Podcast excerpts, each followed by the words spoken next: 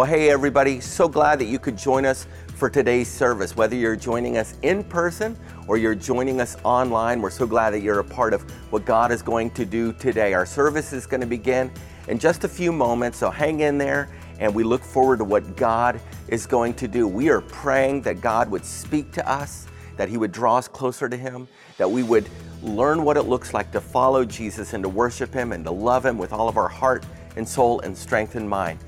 So we're looking forward to what God is going to do. Thanks for joining us today.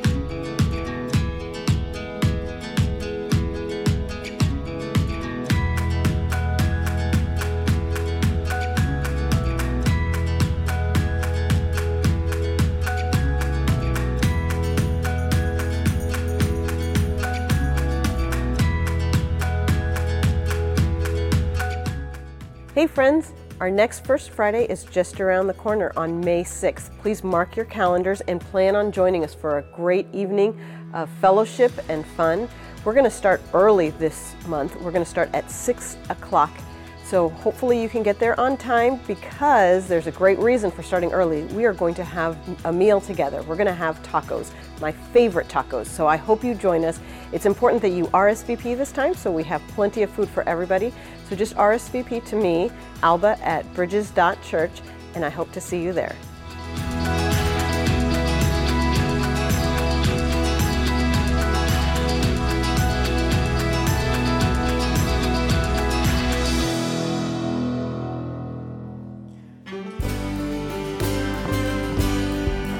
Good morning and welcome. Let's stand as we worship together this morning.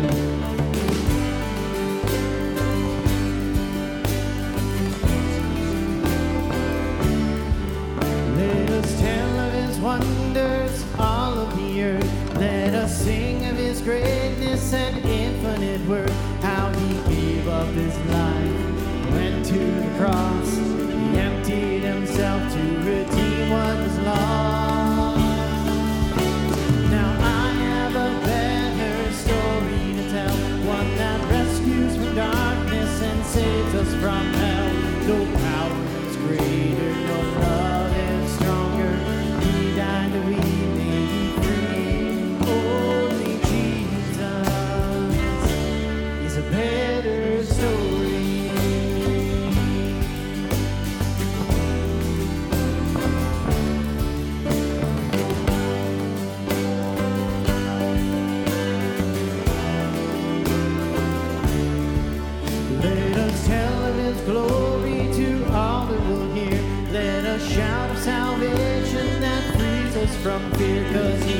From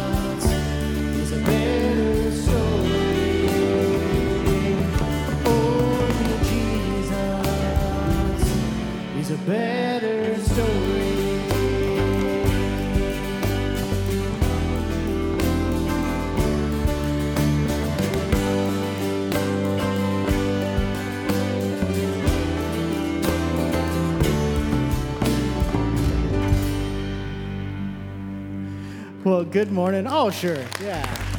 Lift up some praise.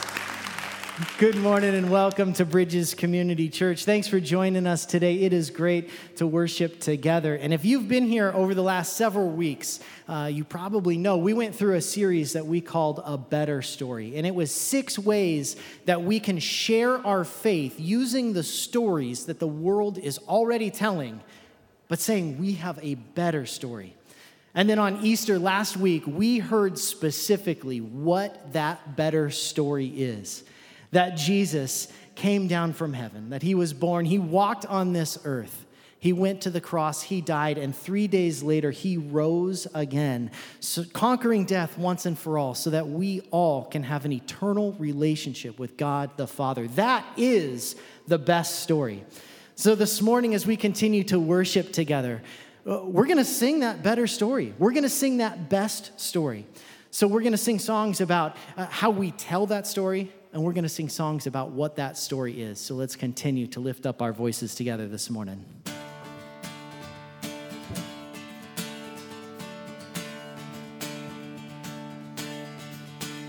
I was buried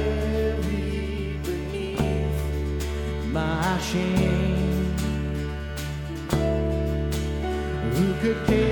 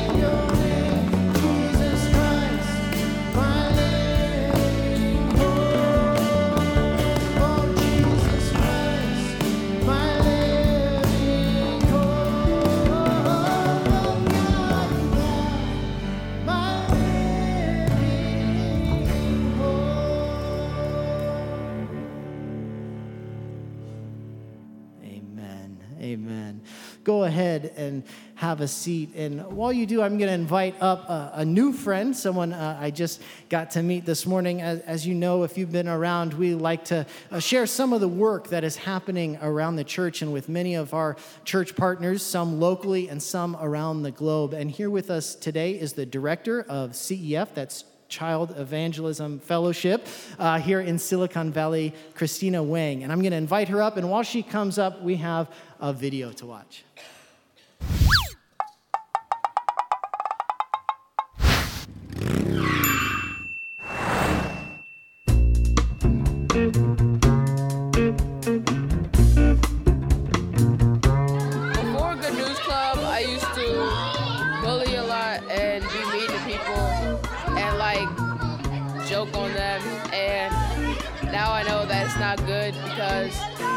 Good News Club. It helped me become a better person, like spiritually and and be like behavioral wise.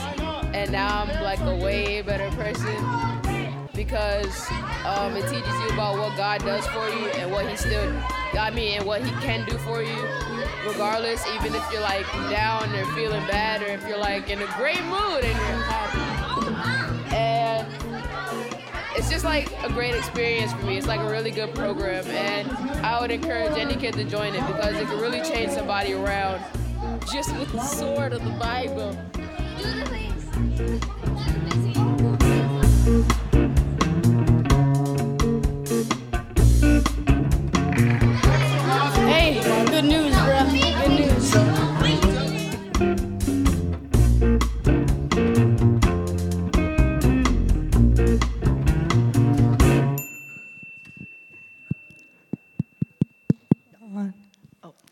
Morning, everyone. Uh, my name is Christina Wang, and I do have a better story to share with you.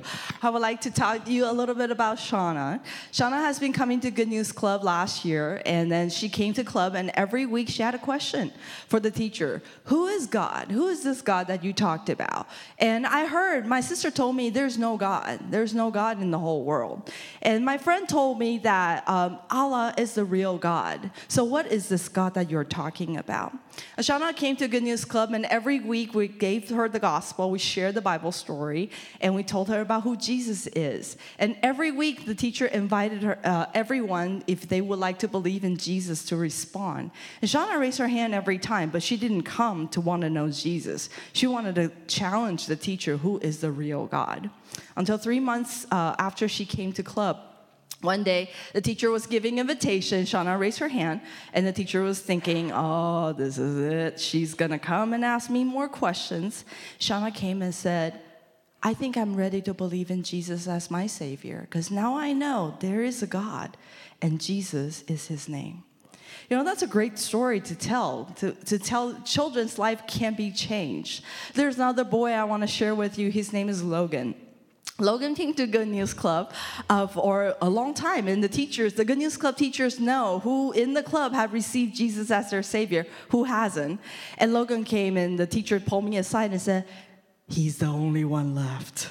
We're gonna finish the school year, he's the only one left. And I'm going, you know what? Let God do his work, not me. So I went up and I taught the story, and at the end of it, I gave an invitation and Logan raised his hand. I'm going, wow, I'm actually going to close out this club with everybody knowing Jesus. That's quite amazing. So then I went to talk to Logan about his decision to believe in Jesus. And I said, Logan, you've been to club for a whole year. Um, how come you're just making the decision today? And Logan said, for the first time I heard you say, Jesus died for me. And it dawned on me that Jesus died, not for everyone, he died for me. And you said, if I was the only person on earth, he would have come to die for me. And if he's willing to come to do that for me, then I'm willing to believe him as my Savior. You know, sometimes some kids takes three months, some kids take the year. Um, whichever time it is, they are ready to meet the Savior, and that's what Child Evangelism Fellowship does. And every week, that's not just a story I tell you once in a blue, uh, once in a blue moon. That's a story I tell every week. Every week, there's a somebody who come to know Jesus as their Savior, or their life has been transformed. And I would like to invite you to learn more about the work of Child Evangelism Fellowship here in Silicon Valley. Um, at the end of the service, as you exit, they will be giving you uh, a little treat of a little chocolate. In the back of the chocolate, it has our QR code. You can scan and learn about our ministry. And also, I would like to invite you to come to our banquet that will be happening on May 14th.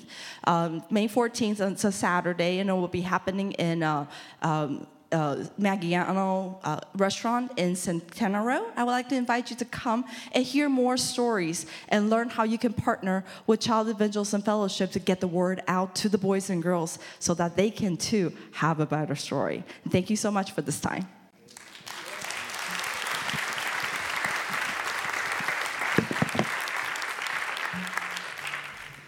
Thank you, Christina. And that, that is a better story. That's great. And uh, it's sad that there are people who still haven't even heard that message, as she said, um, that Jesus died for me, Jesus died for us.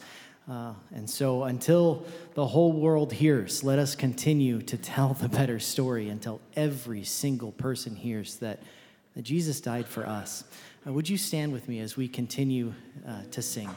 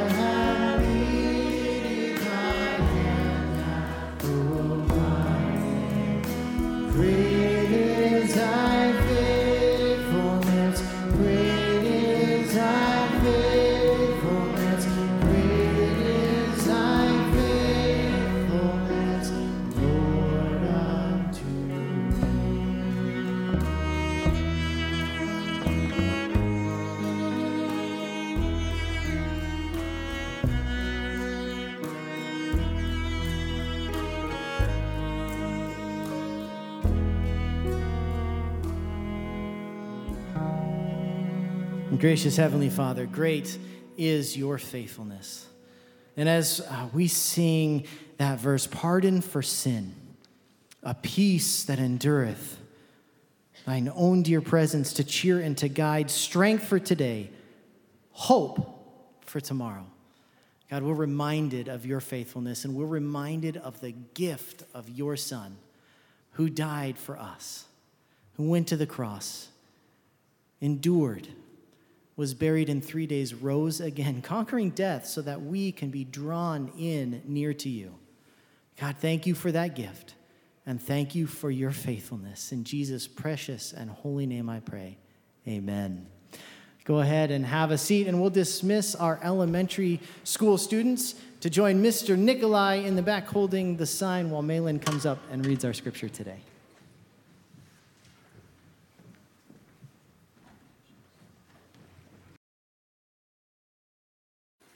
From Luke chapter 24. Now, that same day, two of them were going to a village called Emmaus, about seven miles from Jerusalem.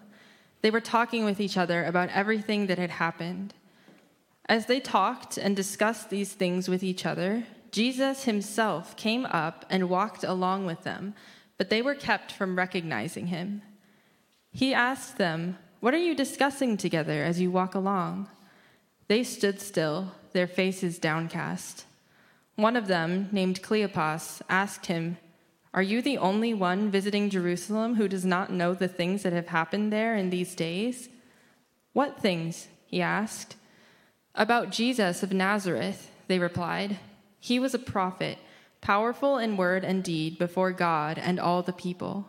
The chief priests and our rulers handed him over to be sentenced to death, and they crucified him. But we had hoped that he was the one who was going to redeem Israel. And what is more, it is the third day since all this took place. In addition, some of our women amazed us. They went to the tomb early this morning but didn't find his body. They came and told us that they had seen a vision of angels who said he was alive. Then some of our companions went to the tomb and found it just as the woman had said, but they did not see Jesus. He said to them, How foolish you are, and how slow to believe all that the prophets have spoken. Did not the Messiah have to suffer these things and then enter his glory? And beginning with Moses and all the prophets, he explained to them what was said in all the scriptures concerning himself. As they approached the village to which they were going, Jesus continued on as if he were going farther. But they urged him strongly, Stay with us, for it is nearly evening, the day is almost over. So he went in to stay with them. When he was at the table with them, he took bread gave thanks, and broke it and began to give it to them. Then their eyes were opened and they recognized him, and he disappeared from their sight. They asked each other, Were not our hearts burning within us while he talked with us on the road and opened the scriptures to us?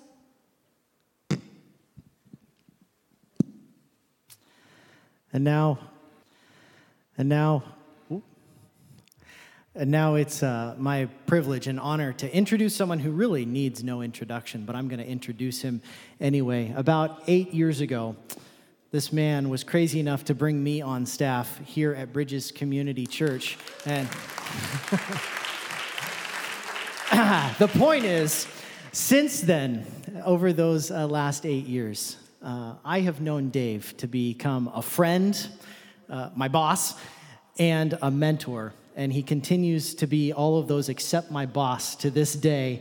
Uh, my friend uh, and mentor, who was the pastor here for uh, over 11 years and retired just didn't retire excuse me he made sure i didn't say that and then it came right out who uh, graduated on to new ministry work working with churches around the bay area just over a year ago please welcome back mr dave gudgel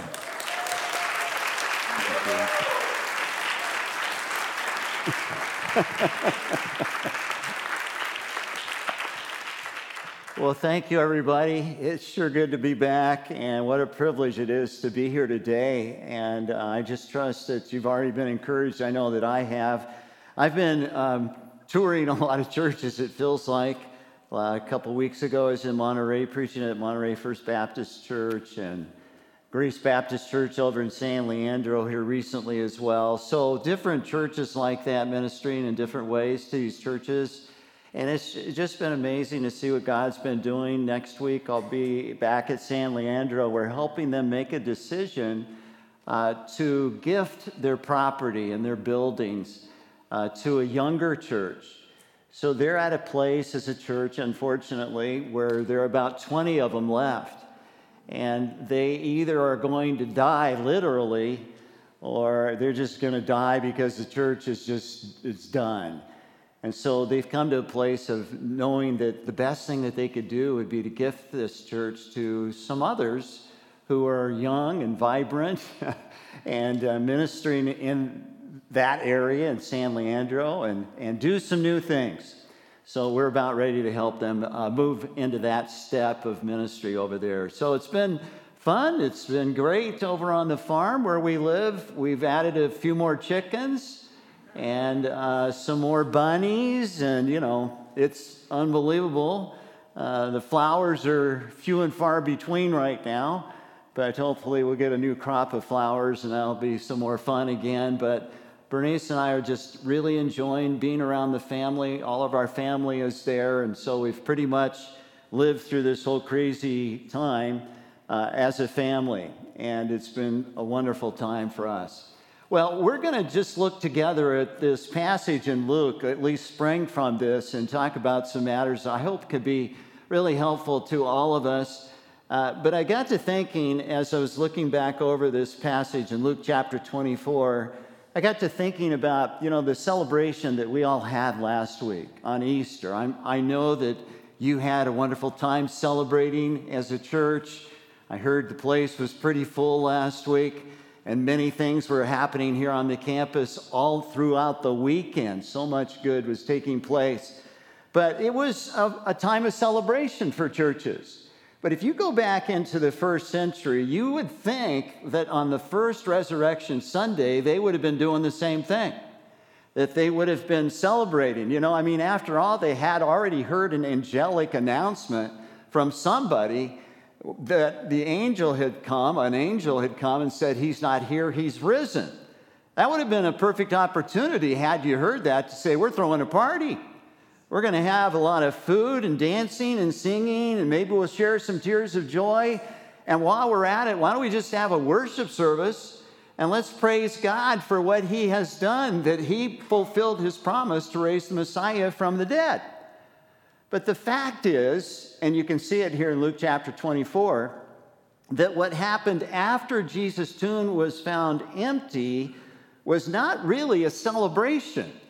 Even though there are a number of post resurrection appearances to individuals and groups of people, the majority response to that news uh, really fell on what we might call the late adopter side of the bell curve you know, over there with, until I get more information, a lot more information, I'm not going there. Can you imagine that? There were some people right away that believed that Jesus uh, was resurrected from the dead, and, and they, they spread that good news to other people, but many people, and if you want a fascinating study, just read through Luke 24 here and notice the different responses. The majority response was a struggle to believe that the resurrection actually occurred. Some even thought that the reports that they were getting that they were nonsense. Notice that in verse 11. And one of the late adopter stories at the time is this story here in Luke 24 that focuses on two people, one whose name was Cleopas and the other person isn't named, but both of them had a deep interest maybe even a belief in who Jesus was said to be before he died. But now he's dead, as far as they know. And, and it's two days after uh, he died. It's Sunday now. And they, even though have been hearing reports that he rose from the dead, these two guys or these two individuals, it could have been Cleopas and his wife, if you go back to John, it's very possible that his wife was one of the two that walked on the road to Emmaus because she was at uh, the death of Jesus. She was one of the Marys who was at the death of, of Jesus right there as he was crucified. So it's very possible that it was Cleopas and his wife or Cleopas and somebody else. We don't, we're not told, but here's what we do know is that in the mess or whatever they would call it at that time, they took a walk. A walk to Emmaus, we've heard about that before. That walk was seven miles, as it says here in Luke 24, which would mean it was about a two to three hour walk. And as they had this walk, evidently they were talking about a lot of things related to what had been happening, what they had heard, what they had seen, uh, what they knew. And they were talking about, it says, the, Jesus the Nazarene. And as they're having this conversation, an unexpected stranger walked up and started talking to them. In fact, asked them a question, and the question was, So, what are you talking about? And they then replied, and their reply expressed two things. One, disappointment. Their disappointment was obvious, first of all, on their faces. Verse 17, their faces were downcast. And also, they, their hopes were dashed, evidently, verse 21, because they had thought that Jesus was a prophet that was powerful in what he taught and did before God and others, but he was sentenced to death and then he was crucified well, they had thought, they said, that maybe he was the Messiah, the Redeemer of Israel, verses 19 to 21 there in Luke 24.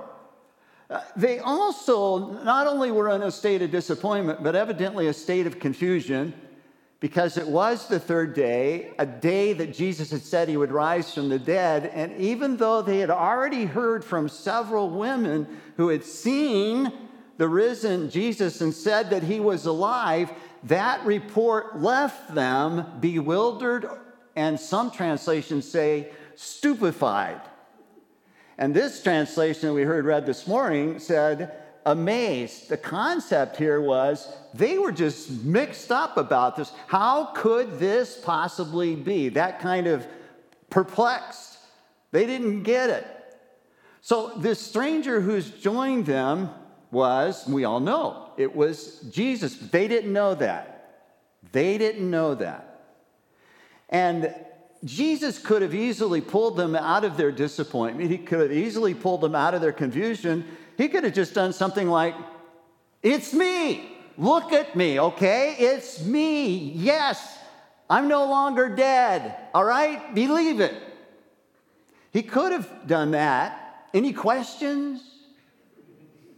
But, but that's not the approach that he took. And this is what fascinates me and where I want to go with this this morning. He did two other things. He did one thing that we could do, and then he did one thing that we can't do, but we can pray that God would do for us and in the lives of other people. People that are on the road to Emmaus, people that are disappointed, perhaps, in a relationship with Jesus Christ.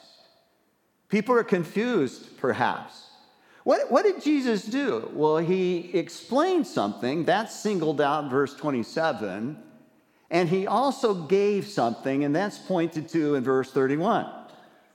Now, I want you to notice what did Jesus explain? Well, verse 25 said that he says to them, How foolish you are, and how slow of heart to believe all that the prophets have spoken. Did not the Christ have to suffer these things and then enter his glory? Now, notice, Jesus isn't talking in first person here. They still don't know this is Jesus. And so Jesus says essentially, guys, what happened here was not a blunder on God's part. This was planned. It was prophesied. The Messiah had to die, had to suffer. It was his, and I love this, it was his path to glory. What he did was necessary to fulfill God's salvation plan. And then this stranger, who we know just happened to be Jesus, he then said this. So actually, we might say he did this. Verse 27 And beginning with Moses and all the prophets, he explained to them what was said in all the scriptures concerning himself. So, what does Jesus do? And he still hasn't told them who he is. He explained to them what the scriptures say or said about himself. In essence, then, he explained God's redemption story. He explained God's good news story. He explained God's life giving story. And in order to do that, he worked with the Old Testament scriptures. He worked first, suggest, with Moses, the first five books. And then he also spoke about the prophets. Now, when we think about the prophets, we think of 17 books that are found in the Old Testament. But at that time, when they talked about the prophets, they talked about the former prophets and the latter prophets.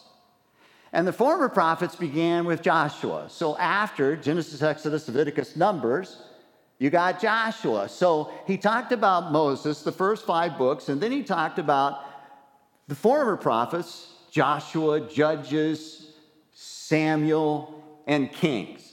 Those books, by the way, at that time were united. And then he talked about the latter prophets, and the latter prophets were the remaining books of the Old Testament. All 39 books he focused on.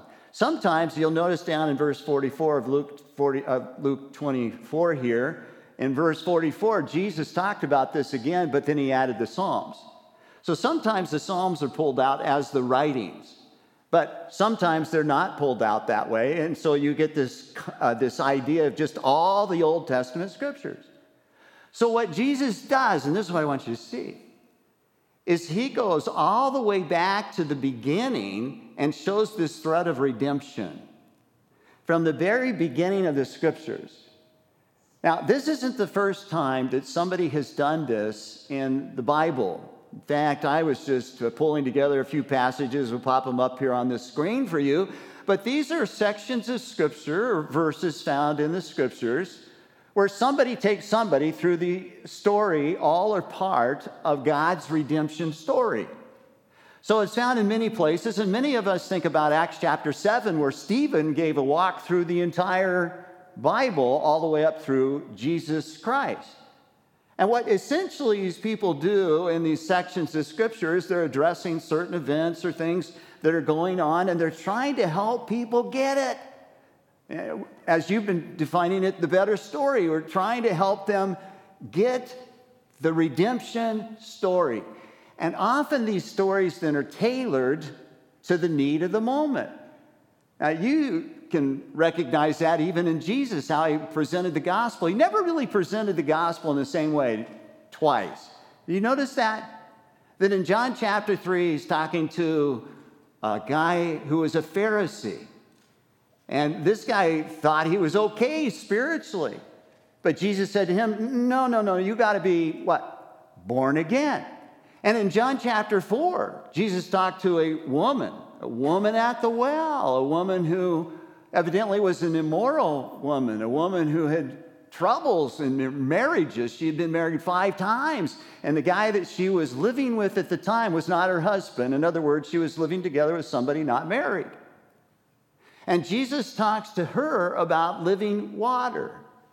Now, both of them, Jesus is communicating the gospel to, but he communicates the gospel to them in different ways. And I just point that out to say this what's fascinating here is that we don't even get as much of the story that Jesus evidently went through uh, with these guys or the man and a woman, whoever was, on the road to Emmaus, the two on the road to Emmaus. We're not told the specifics. I, I kind of think that God knew that if, if we had the specifics, we would make that the template for sharing the gospel. I think that what you have in the scriptures is that you have the need to share the redemption story, but there's not a template. But there certainly are key major places and events and people that need to be communicated in order to communicate the whole story. Bernice and I, the past seven years, have been working with something that some of you know about. It's called Bible storyboards. And what we've been doing is we've been working with this is we've been using these storyboards to help us tell the story. But there's not a script to help us tell the story. It really fits whatever the circumstance is. But essentially, the first row there, the first five, are focused on Moses. They're focused on the books of Moses, the first five books, the Pentateuch, the Torah, uh, the scrolls, the rolls, whatever you want to call them. And, the next five storyboards are focused on the former and the latter prophets. And then the bottom row of storyboards there are focused, first of all, on the years between the Old and the New Testament. And then you have the life of Christ. And then you have the eternal impact of Christ on people in the first century and beyond. Now, you talk about a better story, there it is. When you communicate the whole story from beginning to end, it's incredible to see people's eyes open up to what God has done for them and why they need a Savior. So to go all the way back to the beginning sets the scene. It's kind of like, you know, you can come to the culmination in a novel or whatever it is, and, and you're told the answer and the solution, but Where's all the tension? Well, the, all the tension is back here. All the, you know, the problems and all the rest of that that leads up ultimately to this. And it, this, what this does here is it makes this so much more wonderful. We thought, well, why don't we just share what a little bit of what we've learned about this story past uh, seven years? The story begins in Genesis, doesn't it? In the book of beginnings. Actually, the story takes us from the book of beginnings to the book of new beginnings, Revelation. The book of beginnings is all about God creating many things. There are a lot of beginnings. There's the beginning of flowers and birds and rivers, beginning of elephants, but most importantly, there was the beginning of man and woman who God created in his image so that they might choose to love God like God loved them. And everything was perfect in all that God created. He created a place where they could enjoy life with God in all of its fullness and all of its beauty and all of its goodness forever. But what happened? Sin came into the world. The first couple did the one thing that God forbid they bit the proverbial apple, the forbidden fruit. And that led to them doing something that we've done to this day. What's that? Hiding from God. They hid from, an, from God in an attempt to cover up their sin. And after that, things got worse, didn't they? Much worse. In fact, as, as mankind multiplied, so did wickedness and evil. It got to the point where God said that he was grieved, he had made mankind. And you know what he did? He actually, instead of wiping mankind out, which was something that he said he would do, he found an individual named, do you remember? Noah. And Noah found favor with God, didn't he? He was a righteous man. He walked with God. And God, through Noah, made it possible for people to be saved. It, Noah built a God designed ark, and he and his family survived the rains of judgment that fell on the earth for 40 days and 40 nights in that ark. And then they went on to repopulate the earth. And everything was good for evidently a, a short period of time until mankind went right back to sin. Sin raised its ugly, ugly head again. You could talk about several accounts, but one of the accounts was where the people came together and decided they wanted to make a name for themselves. So they started building a city and they started building a tower. And evidently, it was a way for them to all stay together in one place in opposition to God's command to do what? Spread out, populate the earth. You remember that? So, what did God do? Well, he stepped in, got done what he wanted done. How did he do that? He created a diversity of languages. Up to that point in time, everybody spoke the same native language. I think it was English. and from that point on, mankind, in order to understand each other, had to divide up into various language groups. And what did God do after that? Our God, who is rich in kindness and mercy, what did He do? He launched a plan to save mankind through a man named Abram. And this is his family tree, Abram's family tree. There's Abraham, there's Isaac, there's Jacob, and there's Joseph. And what God said is that He was going to, through Abraham, send a redeemer. He was going to send somebody who ultimately would bless the world. That someone who would come would come through Abraham's family. They came to be called the chosen people. And as you read the scriptures, you find out that they played a significant part in God's salvation story. Now, if you finish out the rest of the book of Genesis, that focuses on Abraham and Isaac and Jacob and Joseph, we know by the time we get to the end of Genesis, that God's children are down in Egypt. And while they were down in Egypt, they ended up in bondage, in slavery. Do you remember that? For how many years? For about 400 years. That's a long time. I mean, when they went down there, they're just one big family. But 400 years later, there are millions of them, and they're in slavery. And so God decides it's time to do something about this, so he enlists a guy named who? Moses. Did Moses want the job? No. In fact, he tried to pawn it off on other people. But God wanted to use Moses, but Moses knew this was a humanly impossible task. Lead the children of Israel out of Egypt? I don't think that's going to happen. And it didn't happen in human ways. It happened because of the miracles that God did. You heard of the plagues? This is where the plagues fit in. But this was also where that miracle of crossing the Red Sea on dry land happened, where God parted the waters of the Red Sea. And God, then, having set his children free, not only led them to the land that was promised to them through Abraham, but he also provided for them all along the way. So when they needed water, he gave them water. When they needed bread, he gave them bread. What was it called? manna.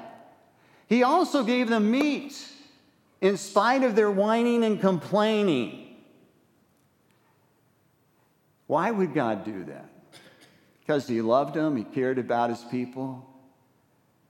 And he also gave them, though, his laws so that they might learn to love God and that they might learn to love each other with all of their heart. With all of their heart. And you think that would have sunk in. God also gave them his laws so that they might live set apart as his chosen people from the ways of the world. Boy, that one needs to sink in. Now, what happened? Well, you'd think that God, after all that he had done to provide for his children over those years, do you think that they would have willingly entered the promised land when God brought them to the promised land. But what happened? Do you remember this? They ended up wandering in that land, the land outside the promised land, I should say. Simply said, what happened was when God brought them to the promised land, they sent uh, one representative from every nation into the land, call them 12 spies. And they checked the land out for 40 days, and they came back and they gave a report. And the part of the report that was hard for everybody was the scary part of the report. What was the scary part?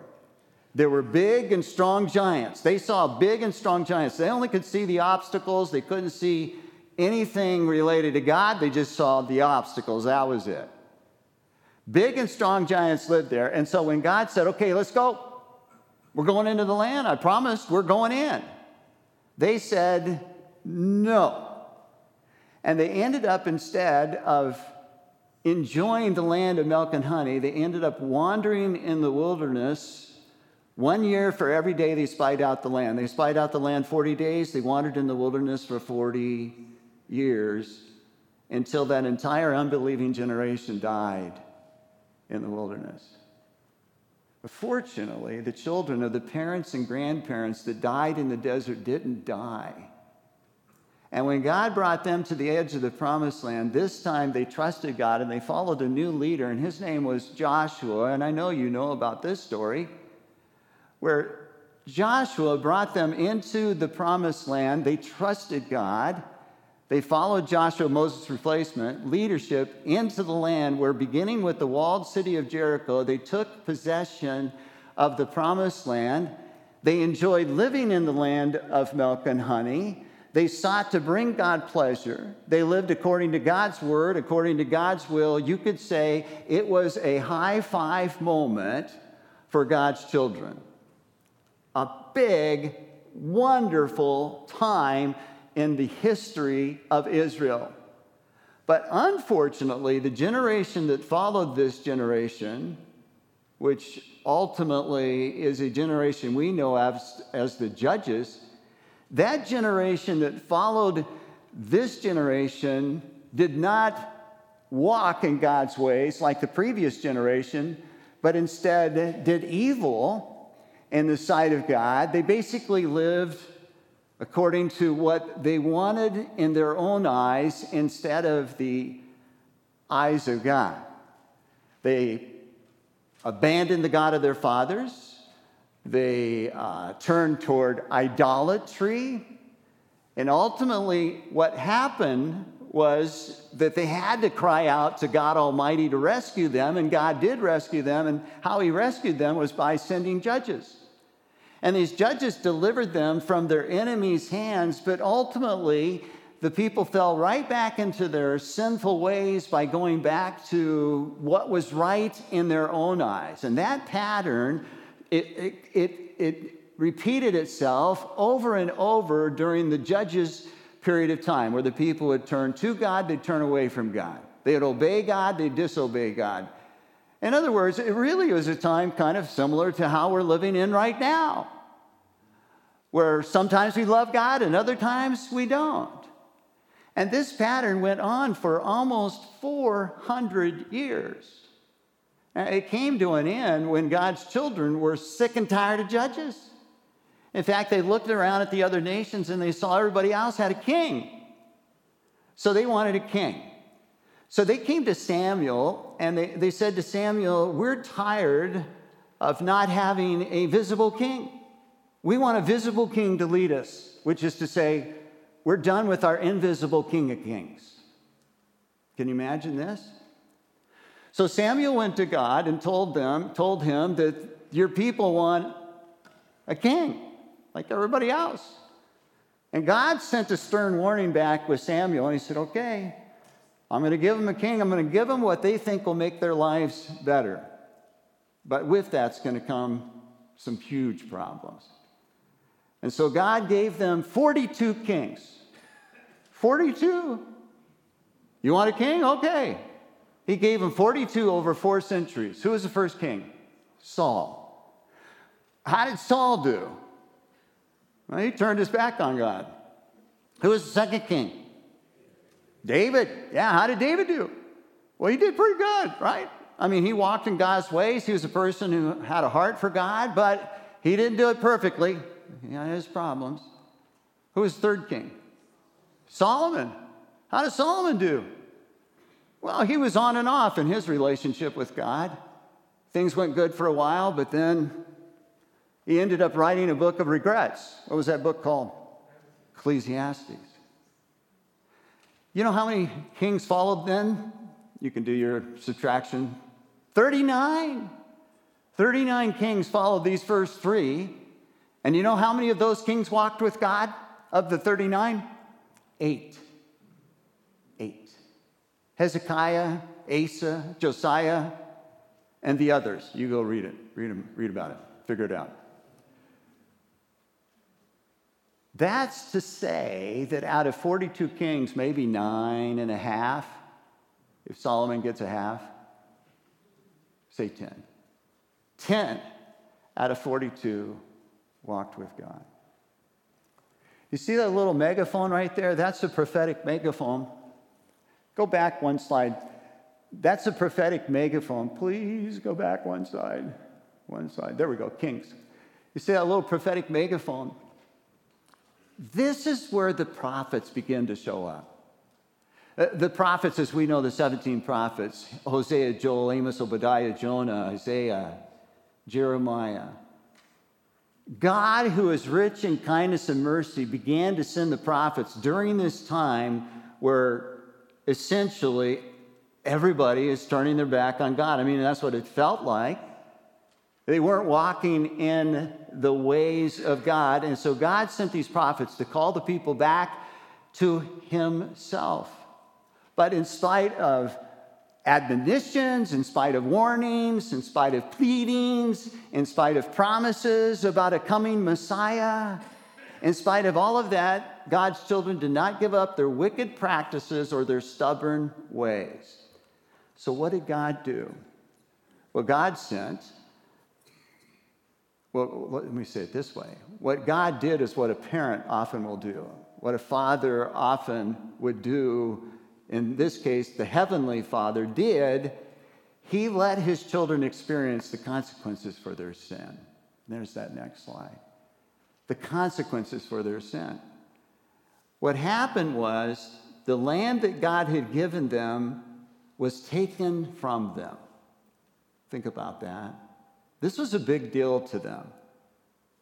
And it was a big deal even in the prophet's eyes. You remember Jeremiah, he was called the weeping prophet wrote an entire book called Lamentations, which is all about the death of Judah, the death of God's children that no longer are living in their land. But what's amazing is that God's loving kindness, as you heard this before, never ceased, and his compassions never failed, and they were new every morning. And God continued to be faithful. And one of the ways he continued to be faithful was, you see the prophetic megaphone, was he continued to send prophets to his children to call them back from their wicked practices and their wicked ways. And ultimately, what happened was then, as God predicted, they returned to their homeland.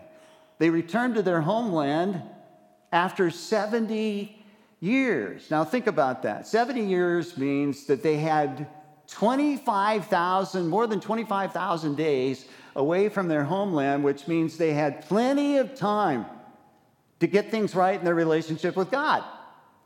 I mean, that's enough time, don't you think? Go sit in your room for 70 years?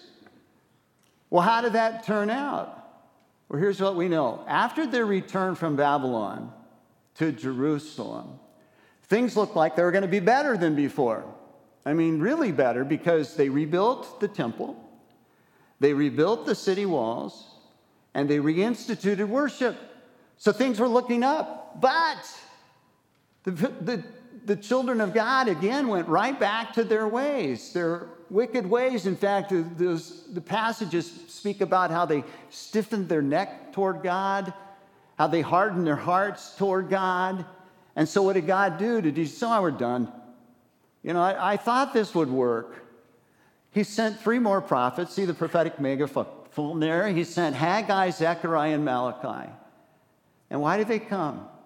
They came again to address the need at the moment. In this case, they were going through the religious motions. They would come to services and just go through it. I just got it off my checklist.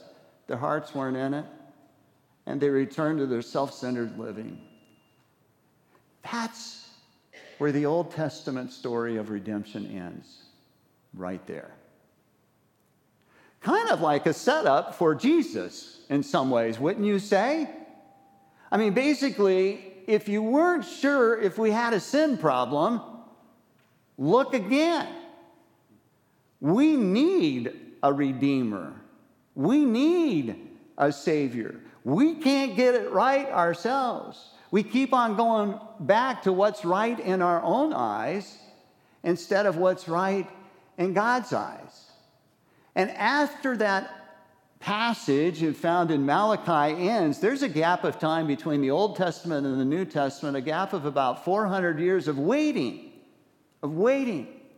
Now, I don't know if you've ever looked at this gap of time, but God wasn't ready to send Jesus, the Savior, into the world immediately out of, out, after Malachi. There was a time where there were no prophets to declare God's word. That was during this period of waiting. God didn't show up in clouds or burning bushes during these years. It was just a time of waiting. It was a time of silence But God was working. In fact, He was working through what was happening in the world. He worked through Greece. Greece brought a common language into the world. Do you think that could make a difference when Jesus came?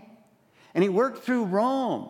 And Rome built all of these roads of access through the world. Do you think that could make a difference for the gospel to spread when Jesus came? And he worked in the lives of the chosen people because they endured a lot of persecution during these years. And what that did was it ultimately intensified their desire and longing for a Savior, for the Savior to come, for the Messiah to come. And when the time was right, God sent his son. His name was Jesus, the long awaited and promised Messiah, a descendant of Abraham, Isaac, and Jacob, the one through whom the whole world would be blessed. And his story is told in the first four books of the New Testament Matthew, Mark, Luke, and John. Jesus was born, he grew up, he ministered to all kinds of people, he died on a cross. He was buried in a tomb. He rose from the dead and he went back to heaven that essentially is the story. Essentially, Jesus came to save us from our sins and to bring us back into a close relationship with God. Jesus himself said that. I came to give sinners eternal life. He said, it's abundant life, it's a brand new life. And he said that this life begins the day a person receives me as their Savior and Lord. Their sins are forgiven, their death penalty is canceled. They're adopted into my family, into God's family, and their future is filled with hope. And this hope, in part, is directly connected to the work God does in people through the Holy Spirit. And we really read about the Holy Spirit in the book that follows the gospel accounts, the book of Acts, sometimes called the Acts of the Apostles, but even early on, it was called the Acts of the Holy Spirit. You say, what are you talking about? Well, we know even here in Luke chapter 24 and Acts chapter 1 that Jesus said to his followers, You need to wait. You don't go anywhere until after you have received who? The Holy Spirit. Because the task that's before you is greater than your human ability. And so, after Jesus ascended, he went back to heaven. The Holy Spirit descended, came down from heaven, and came into the lives of the apostles and 120 other believers. That extraordinary event happened to make it possible for God's children to spread God's good news story throughout the city of Jerusalem, in the regions of Judea and Samaria, and from there to the four corners of the earth. And if you follow the story, the incredible impact that the early church had on people everywhere was nothing short of the work of the Holy Spirit in the lives of believers and unbelievers that brought conviction and courage and life change in people like Peter and Paul and Phoebe and Priscilla and Lydia and others who are dramatically changed and who are significantly used by God in the first century. And this is where we come into the story. Because God wants to use us to make a difference in our world through the permanent dwelling work of the Holy Spirit in us, helping us communicate that gospel story to people everywhere. 22 letters that follow Matthew, Mark, Luke, John, and Acts are all about how the early church went out and they did what Jesus did. They followed Jesus' example. They made disciples. From the outset of Jesus' ministry, Jesus was all about discipleship. When he said to some fishermen, Follow me and I will make you fishers of men, Jesus had intentional discipleship in mind, where one person impacts another who then impact others. Jesus impacted some fishermen who went on to impact other men and women with the gospel of Jesus Christ. That wasn't just something for the first century. That model and that mandate is something for the 21st century. We still today have the privilege, in fact, even the responsibility to carry out Christ's intentional disciple making commission by helping people come into a relationship with God and then become more like God. In fact, discipleship, that's what it's all about helping people grow in love for God and for others and encouraging them to go on and do the same toward others. You know, the Bible says there's going to be a day when the era of making disciples is done. You're not going to get this opportunity any, anymore. And God's salvation story, God's life giving story is going to come to an end. Book of Revelation speaks about a time where there's going to be new beginnings.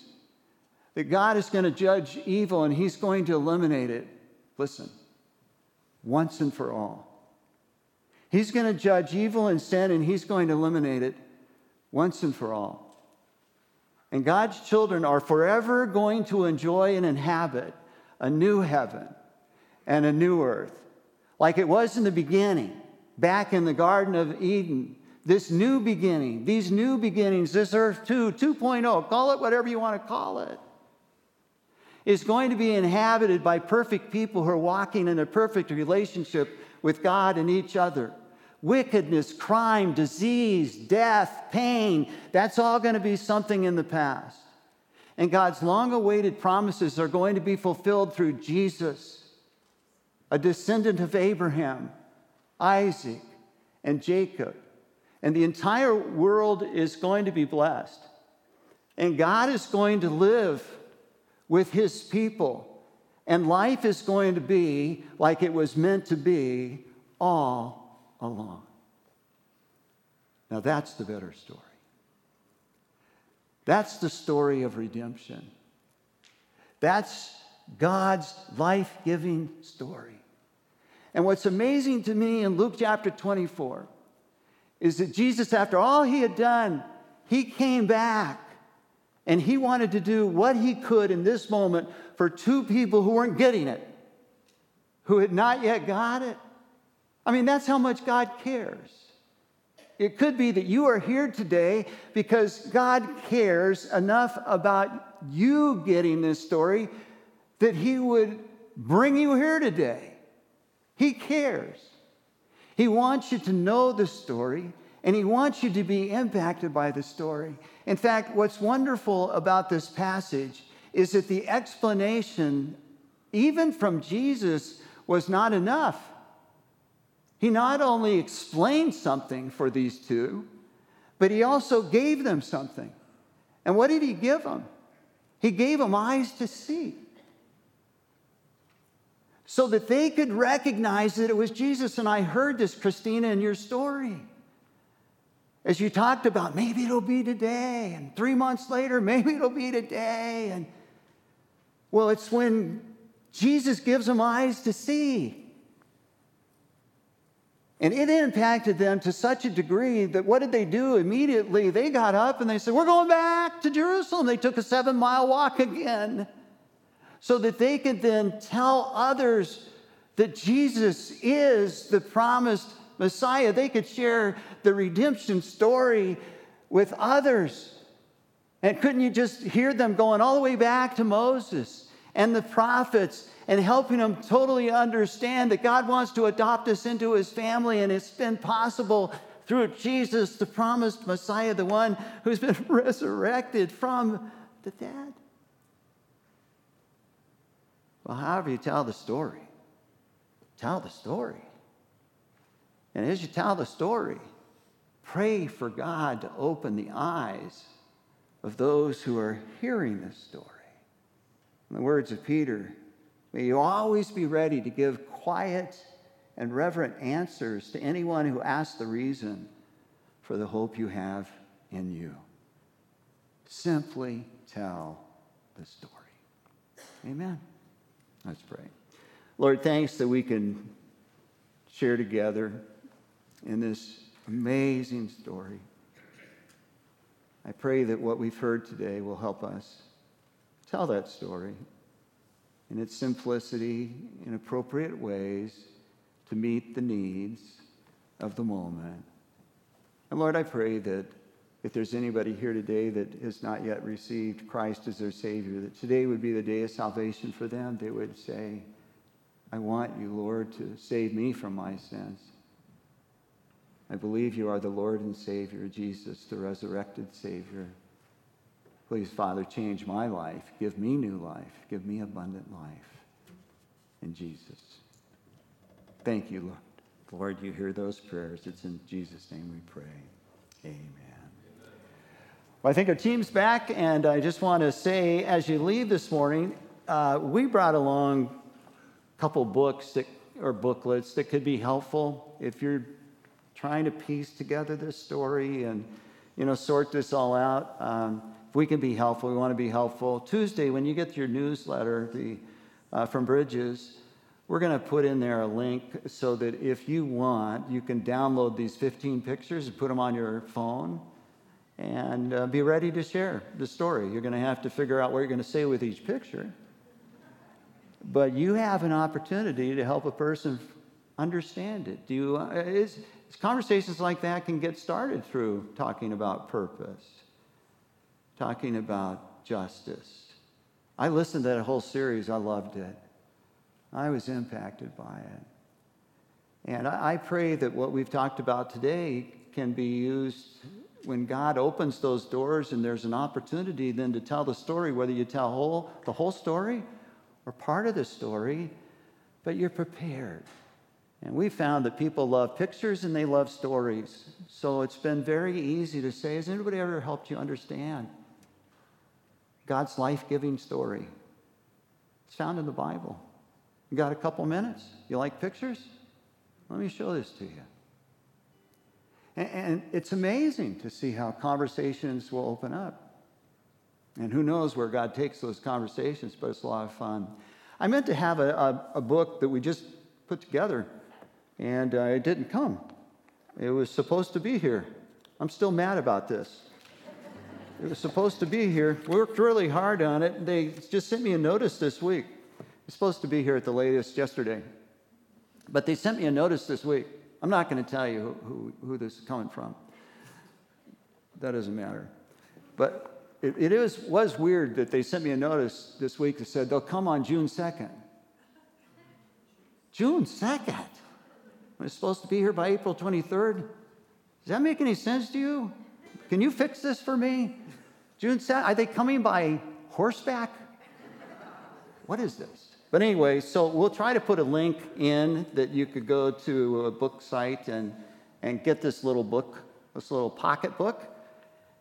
You said you got a QR code people can scan. This book is filled with QR codes uh, that will help you. I'll give you some 15 day devotionals that's a primer to help you learn the storyline. 15 day devotional. And there are a bunch of QR codes that link to a video of each one of the, um, the storyboards. And so I share a little bit on each one of these videos. They're a couple minutes each video. Anyway, uh, we'll give you something uh, about that on Tuesday. Thank you, Dave.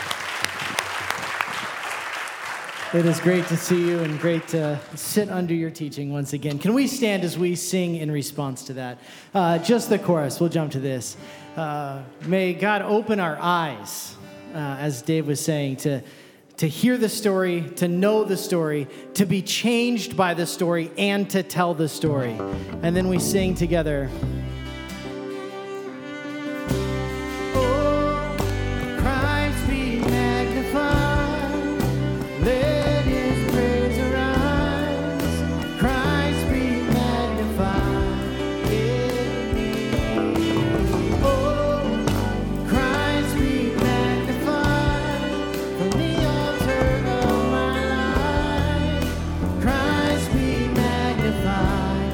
Sing that again. Oh, Christ be magnified.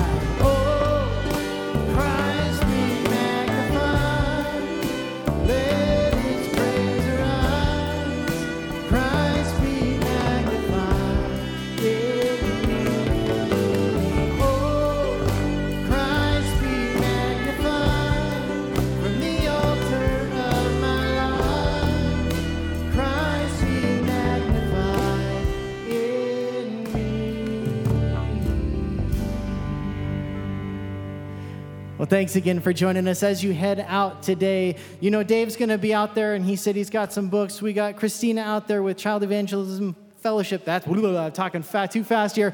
Uh, go visit those tables outside. Find more ways that we can spread the name and the love of Jesus to our community and far beyond. One more call to action for you head to bridges.info. If you're new, you can let us know you are here and we can connect with you. If you're not new, there's plenty of ways you can find ways to take next steps. You can give online at bridges.info or in the boxes there. You can sign up to serve at bridges.info. Thanks for joining us. Can't wait to see you again next week. God bless you.